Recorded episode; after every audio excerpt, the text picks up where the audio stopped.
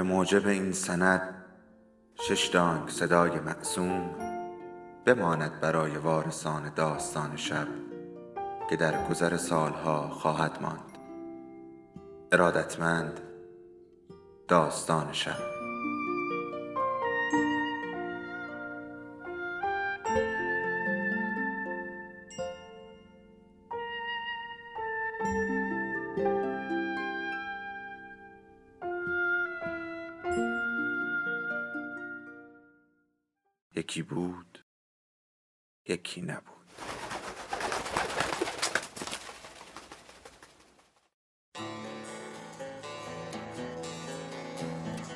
جزیره سرگردانی. نویسنده سیمین دانشور. فصل سیزدهم.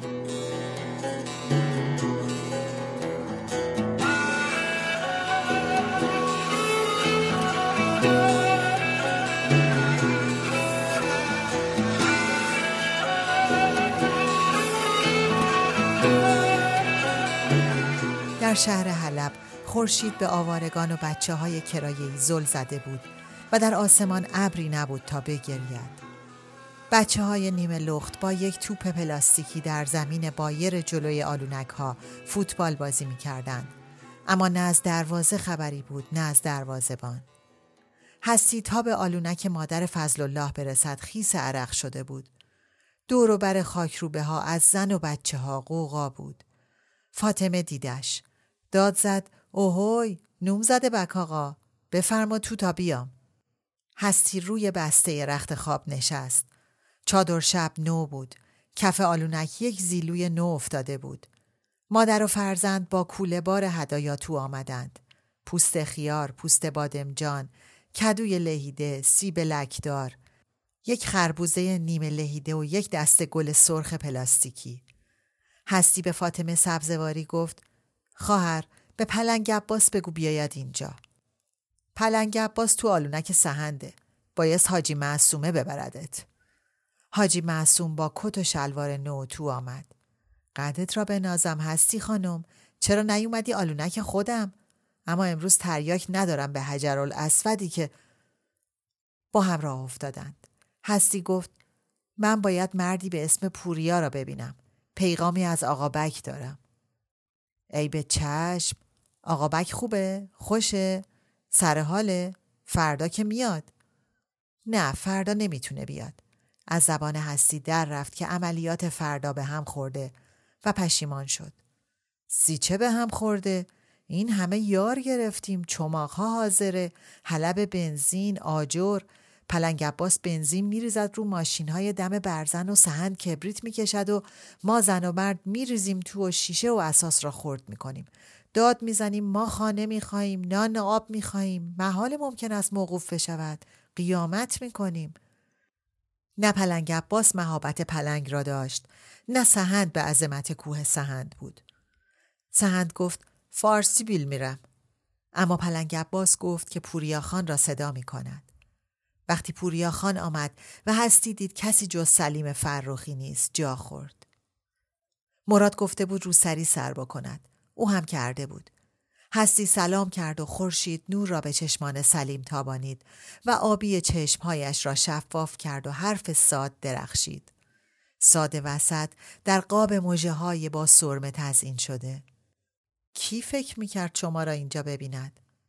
برایتان از مرتزا و بکتاش پیغامی دارم. در کنار هم به کوره راهی رفتند که چند مرغ و خروس زمین خشک را نک می‌زدند. سلیم پرسید اسم اصلی بکتاش چیست؟ به من اعتماد ندارید؟ سلیم توضیح داد که در این جور کارها به هیچ کس نباید اعتماد کرد. از من رنجیده اید؟ آخر آدم پس از دیدن شمایل و اشک ریزی که نمی رود رستوران. سلیم لبخند زد. رنج شیما را نبودن در میان. اما حتی یک تلفن نکردید. پرسیدم اسم اصلی بکتاش چیست؟ مراد پاکدل. از کجا می شناسیدش؟ هستی توضیح داد که در دانشکده هم دوره بودند و دوست شاهین است و خب پیام چی هست؟ مراد و مرتزا پیام فرستادند که عملیات روز صفر لو رفته است. عملیات فردا را متوقف کنید. خودشان کجا هستند؟ دقیقا نمی‌دانم در خانه ای در نزدیکی میدان فردوسی بیایید برویم به مجلس آشتی کنان و به آقا شیخ سعید بگویید و تا به آلونک سهند برسند سلیم توضیح داد که هر سه شهر حلب بودند که یکی از فارس ها گفته نامزد بکتاش که به گمانش فرزانه بوده آمده هادی را که رانش شکسته بوده و مراد را که بیمار بوده به بیمارستان برده. لابد مراد خوب شده و به شاهین خان هشدار داده و هستی میاندیشید کی گفت به شاهین هشدار داده؟ به آلونک سهند رفتند. پلنگ عباس و سهند و حاجی معصومه دنبالشان.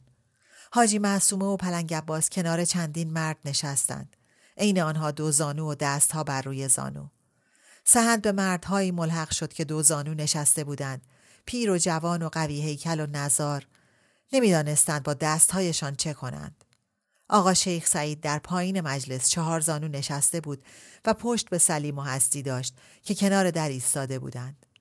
آلونک سهند فرش داشت و یک بشقاب شکر پنیر وسط قالی تنها مانده بود. دیوارها سفید بود. چندین تصویر از سیدی که نظیرش را هستی در آلونک فاطمه سبزواری دیده بود به دیوارها. چند تا سفید و سیاه و یکی رنگی. فضل دست گل پلاستیکی را که حالا شسته شده بود در دست داشت. تو آمد و دست گل را به سلیم داد. سلیم گفت بگذارش کنار بشقاب شکر پنیر. گذاشت و بیرون رفت. به خواست آقا شیخ سعید همه سلوات فرستادند و مردها پا شدند. اول پلنگ عباس و سهند دو دست همدیگر را در دست خود گرفتند و دستهای راستشان را به لبهایشان بردند و همان دست را به پیشانی. مردهای دیگر و حاجی معصومه هم همین کار را کردند. حاجی معصومه بشقاب شکرپنیر را دور گرداند. گلهای پلاستیکی را لگت کرده بودند.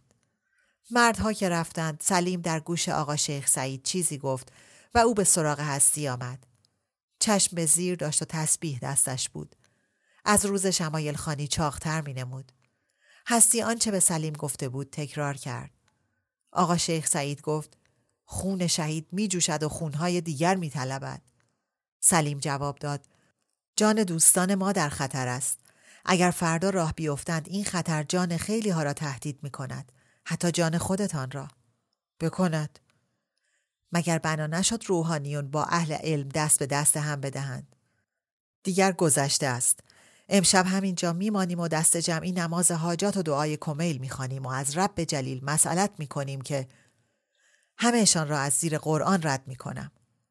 اگر تا صبح دعا بخوانند طاقت حمله به برزن را ندارند همین بکتاش و مرتزا و هادی بودند که یادشان دادند در برابر هیچ کس گردن کج نکنند و سرشان را پایین نیندازند و اینکه از هیچ کس کمتر نیستند فرمان خدای عزوجل این است و من بنده حقیر گوش به فرمان رب جلیلم. آقای شیخ یادتان رفته که همین سه نفر در عرض چند هفته برای مردم شهر حلب چه کردند؟ برایشان کار راه انداختند برق کشیدند وضع اقتصادیشان را. اینها امور دنیوی است نه اخروی. آخر یکیشان در راه این مردم رانش شکست و یکیشان بیمار شد. آقا شیخ سعید فکری کرد و گفت شما هم نمی‌خواهید بیایید نیایید. و بعدها که آقا شیخ سعید را در زندان به جوخه اعدام سپردند سلیم او را به خوبی به یاد آورد که در یک جلسه گفتگو از باورهای توده مردم سخن گفت که همین باورها عرب پابرهنه را تا کجاها برد. اما مراد اعتصاب کارگران کارخانه چیتسازی را نقطه عطف مبارزات مردم سیه روز ایران شمرد و هستی مثل همیشه سر در نیاورد که حق با کدامشان است. سلیم به هستی گفت که سر خیابان منتظرش باشد تا او ماشین را که کنار درمانگاه پارک کرده بیاورد. نرسیده به زمین بایر جلوی آلونک ها هستی صدای زنها را شنید. اوهوی نوم زده آقا بک اوهوی زنها دوان به او رسیدند و بچه ها به دنبالشان. دل هستی آشوب شد اما جا خالی نداد. زنها چادر نمازها را به کمر بسته بعضی چماق و بعضی پار آجر در دست. فاطمه سبزواری گفت حاجی معصومه راست می‌گوید؟ چه می‌گوید؟ می‌گوید نومزدت را گرفتند و همه لو رفتن. بله. تو بیفت جلو ما هم دنبالت. جل جل نبایست بکنیم. هستی گفت عملیات که فرداست و از دهانش پرید حرف مولا را باید گوش بکنید. زنی از میان جمع زنان بیرون آمد و جیغ زد. ارزن باید امروز تکلیف ما را مشخص بکند. زله شدیم. آقا شیخ سعید معلوم نبود از کجا پیدایش شد. رو به زنها گفت امشب شب نماز حاجات است. فردا با توکل به خداوند متعال. سلیم در جلوی ماشین را برای هستی باز کرد و خودش پشت فرمان نشست و ماشین را راه انداخت. دور زد و پرسید غیر از ما چند نفر کسی که شما را ندید. همه زنها و بچه های شهر حلب مرا دیدند و خیلی ترسیدم. از چی؟ از خشم پرولتاریا که پرولتاریا هم نیست. سلیم لب گزید و هستی ادامه داد از اینکه شما هم وارد گود شده اید. فعلا رابط روحانیون و روشنفکرانم. سه راه ژاله که رسیدند هستی پیشنهاد کرد که با هم بروند در نهارخانه سازمان برنامه نهار بخورند و سلیم جواب داد که تا ظهر خیلی مانده. هستی جواب داد خب می توانید بیایید اتاق من قهوه بخورید و استراحت کنید. بعد میبرمتان کارگاه های هنرهای دستی وزارتخانه را نشانتان می دهم. و حالا که رنجشی در میان نیست جامعه های از فراغ چاک شده را هم می دوزیم. سلیم قبول کرد. اما شعر نصر شده به وسیله هستی را انگار نشنید. چرا که گفت اگر لازم شد مراد می تواند بیاید خانه ما مخفی بشود.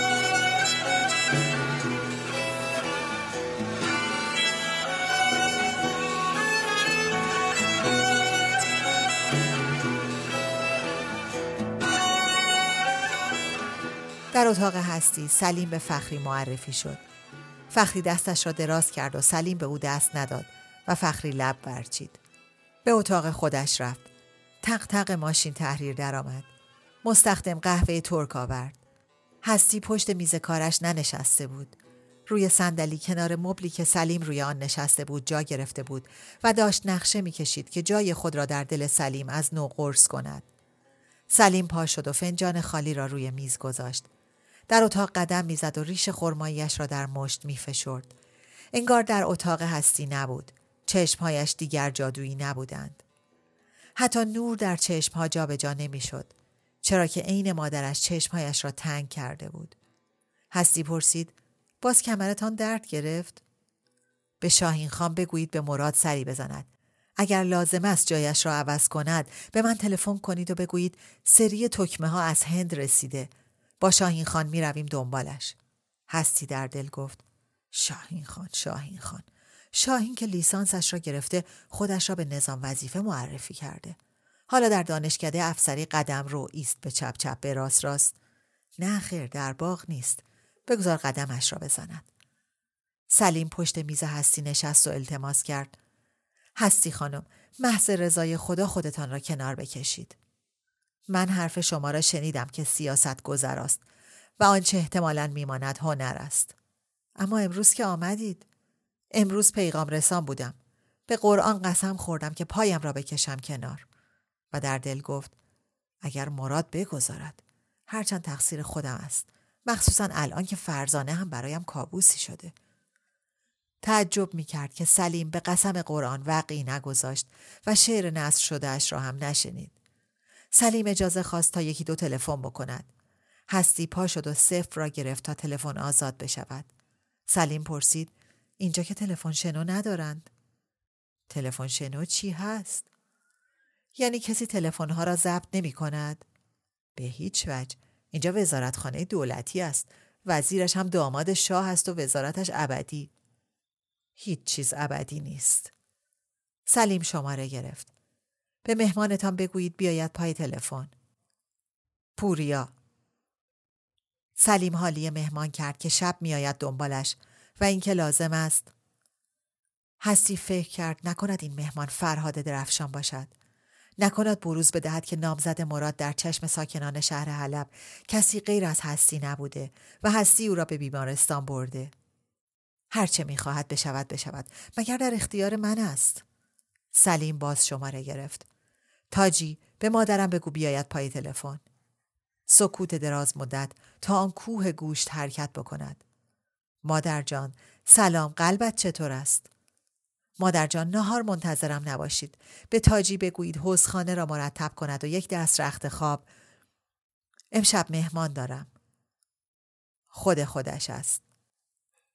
چرا دلواپس باشی مادر جان؟ با هستی خانم نهار می‌خورم. می‌خواهید با هستی خانم حرف بزنید؟ هستی سلام عرض کرد. حتی گفت دستتان را میبوسم خانم فرخی. خودشیرینی از این بیشتر شعر را به نصر درآوردن پیشنهاد دوخت و دوز جامعه از فراغ چاک شده کردن تا کجا می‌توان پیش رفت سلیم سرش را در دو دست گرفت و پایین انداخت و بعد بالا برد و به دسته مبل تکیه داد و چشمهایش را بست دستها روی دسته های مبل هستی می‌دانست که این سر به جیب مراقبت فرو بردن است که یک شب در خانه هستی هم از کمردرد به آن پناه برده بود به هستی گفته بود از نظر شما در عالم هپرود سیر می کردم. هستی پشت میز نشست و شروع کرد به کشیدن نقش تمام رخ او. طرحی که خود را بر ذهن هستی تحمیل کرده بود. نشان دادن سلیم با چشمهای بسته که دست دراز کرده در حال چیدن تورنج یکی یک دانه یک درخت عظیم است. دیو هم زیر درخت خوابش برده. برای کشیدن دستهای سلیم پاورچین به طرفش رفت. ناخونهای کشیده پشت گلی وسوسه شد که روی ناخونها را بوسه بزند اما آسودگی سلیم از زمین و زمان به هم می‌خورد. سلیم که از آن حالت به درآمد هستی پرسید برایم دسته گلی هدیه نیاوردید؟ نه دختر نارنج و تورنج. هستی کنار سلیم نشست و گفت عجیب است من داشتم نقش یک تورنج میکشیدم. لابد تورنج سربخاریتان خشکیده. نه گذاشتم مادر بزرگ مربایش بکند تا یک شب که شما میایید آخ نگفت سلیم فکری کرد و گفت هستی من هم میترسم شما دیگر از چی؟ میترسم برداشت درستی از اوضاع ایران نداشته باشم هیچ کس ندارد ظاهرا ایران توپ فوتبالی است که هر کس رسید لگدی به آن می‌زند نمی‌گذارند به دروازه نزدیک بشود سلیم ادامه داد تازه مگر تعداد روشنفکران چقدر است؟ پانصد هزار؟ یک میلیون؟ بیشترشان دونکی شدهایی بیش نیستند. دونکی شوتیزم جهان سوم.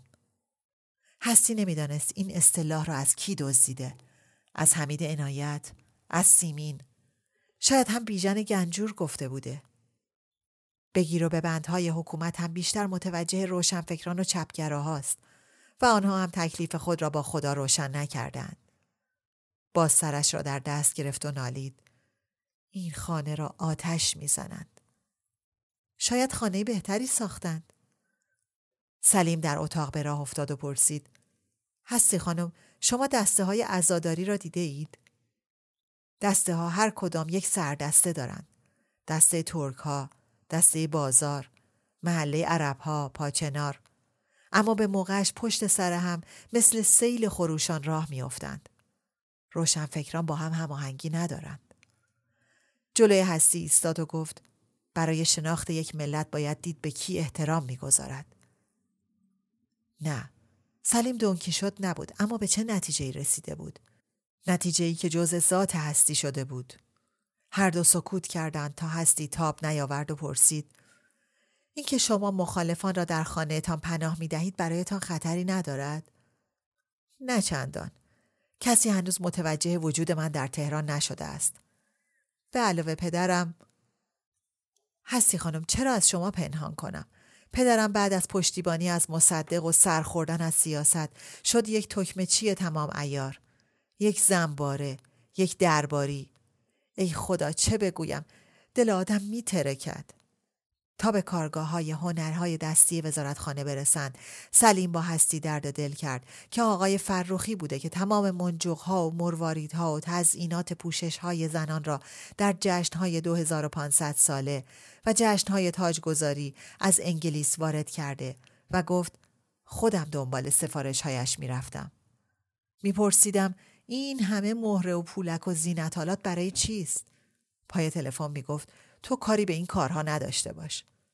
حالا هم مناقصه تکمه های ارتش شاهنشاهی را برده. تکمه های ارتش؟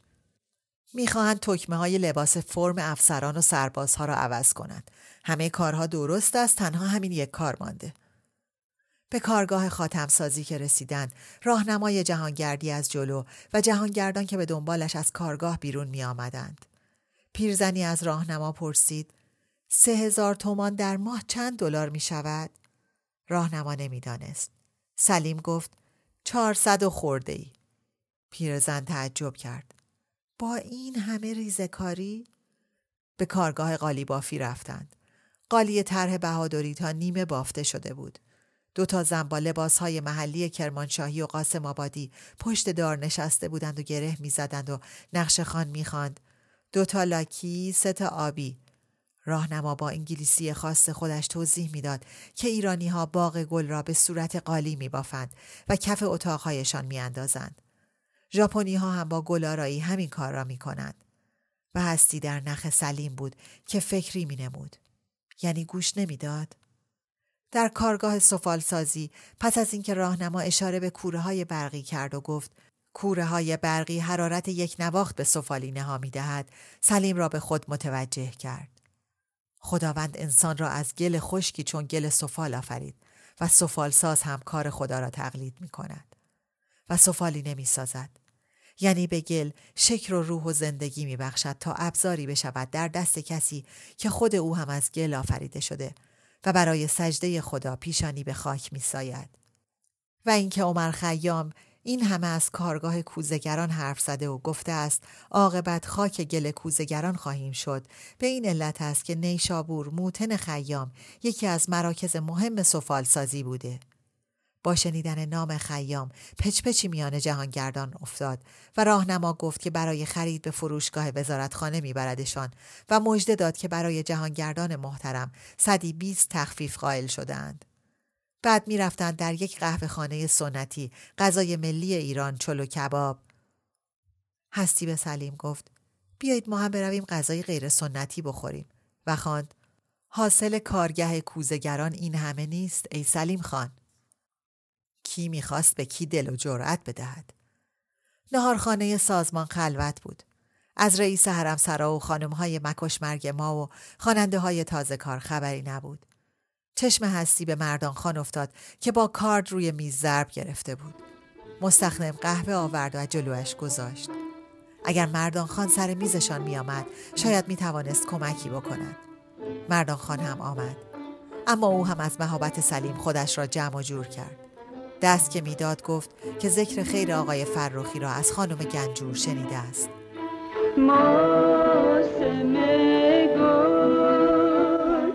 شب را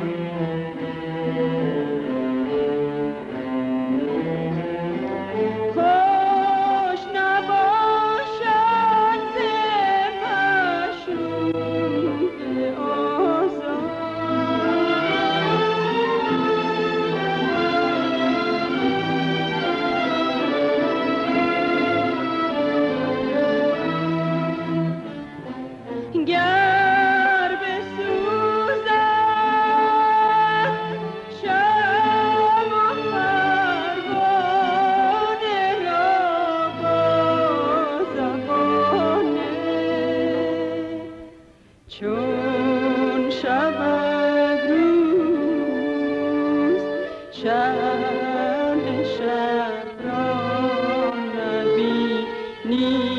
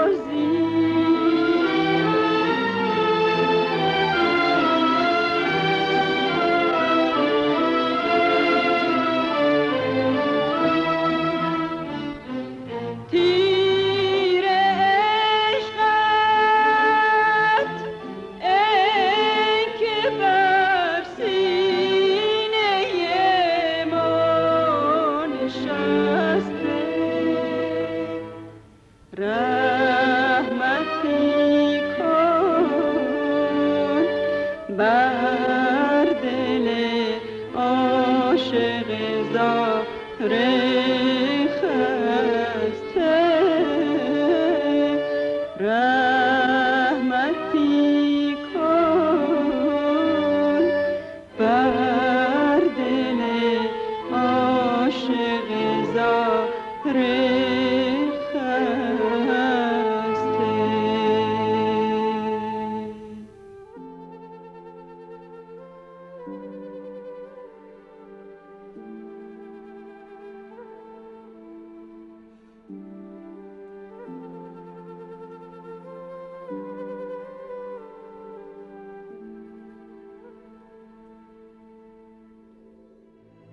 داستان شب بهانه است. برای با هم بودن دور هم نشستن شنیده شدن.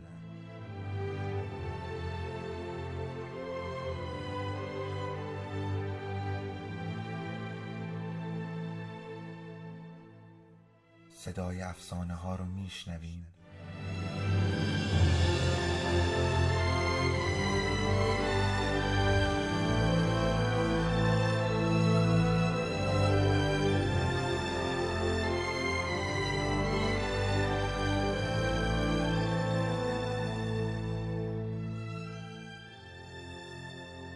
شبتون بخیر.